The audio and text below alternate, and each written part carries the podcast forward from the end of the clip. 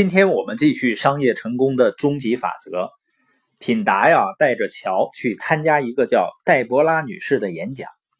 这个女士呢，从她十二年前四十二岁生日开始讲起。她谈到了她丈夫给她的礼物，是所有礼物中最让人惊喜的。她的丈夫给了她一辈子难忘的警醒。那天呢，她丈夫走出家门，再也没有回来。她说她花了整整一年时间才拆开包装，打开礼物，理解并且使用这个礼物。她说她的演讲呢，就想和在座的每一位朋友分享这个礼物。在四十二岁的时候，戴博拉突然变成了单身，她要抚养三个孩子，而之前呢，她从来没有做过正式工作，她一直是一个全职的母亲和妻子。整天呢忙忙碌碌，筋疲力尽。他很快发现呢，自己过去二十年所做的事情，没有一件能让他找到一份工作的。应聘的公司呢，不是觉得他年龄太大，就是能力不够。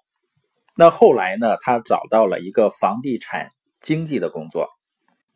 他说他学了所有已经被发明出来的销售方法和成交技巧。到他四十三岁生日的时候呢，他一个房子也没卖出去。他非常讨厌那种充满挫败感的感觉。那在他四十三岁生日的时候呢，他的一个朋友送给他一张研讨会的门票作为生日礼物。当时呢，他不想去，但是呢，那是他最好的朋友，而且呢，很有说服力，所以他就去参加了那个大会。在大会上呢，主讲嘉宾讲啊，你要给你所销售的东西增加价值，不管你卖什么，你都能通过增加它的价值来让你自己脱颖而出。如果你想赚钱呢，就增加价值；如果你想赚很多钱呢，就增加很多很多价值。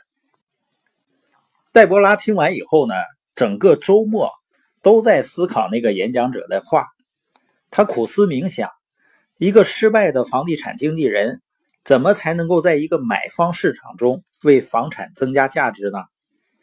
星期天晚上呢，他终于想通了，他什么价值也不能增加，他想不出自己这样一个小人物能给他增加哪怕一克的价值。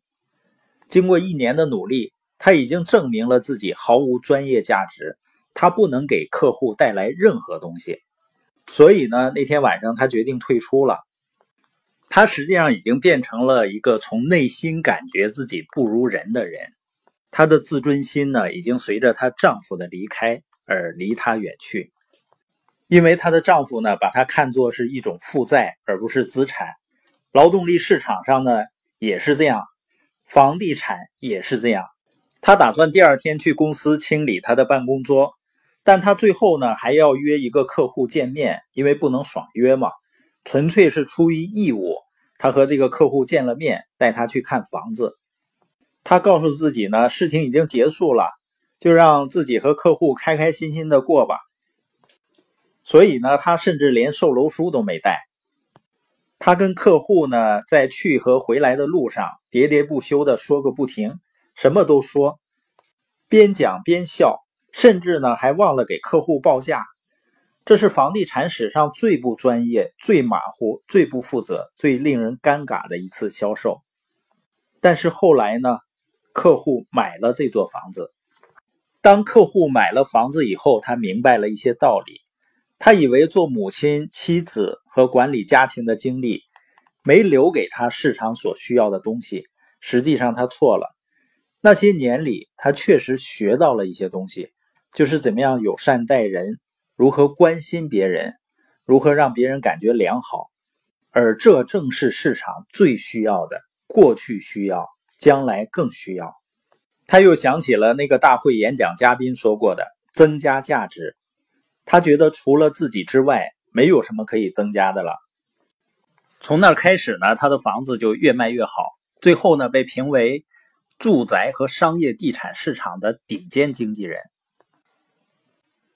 他最后总结啊，不管你受过什么专业训练，或者有多么熟的技巧，也不管你在哪个行业，你自己就是你最重要的产品。你能提供给人们最有价值的礼物就是你自己。也就是说，你要达到任何你设定的目标，只需要 百分之十 的专业知识，或者说专业技巧，最多 百分之十， 其他超过 百分之九十 的是你的人脉。那建立人脉的核心是什么呢？核心因素是你本人，人脉是从你开始的。那如果你尝试成为另外一个人，或者装模作样的，你就根本不可能真正打动别人。你能给予他人的最大价值是你自己。无论你认为自己销售什么，你真正能提供的只是你自己。所以呢，建立卓越人脉的技巧就是做一个真实的人。本节播音的重点呢，是谈了终极成功的第四法则，真实法则。你能提供的最有价值的礼物就是你自己。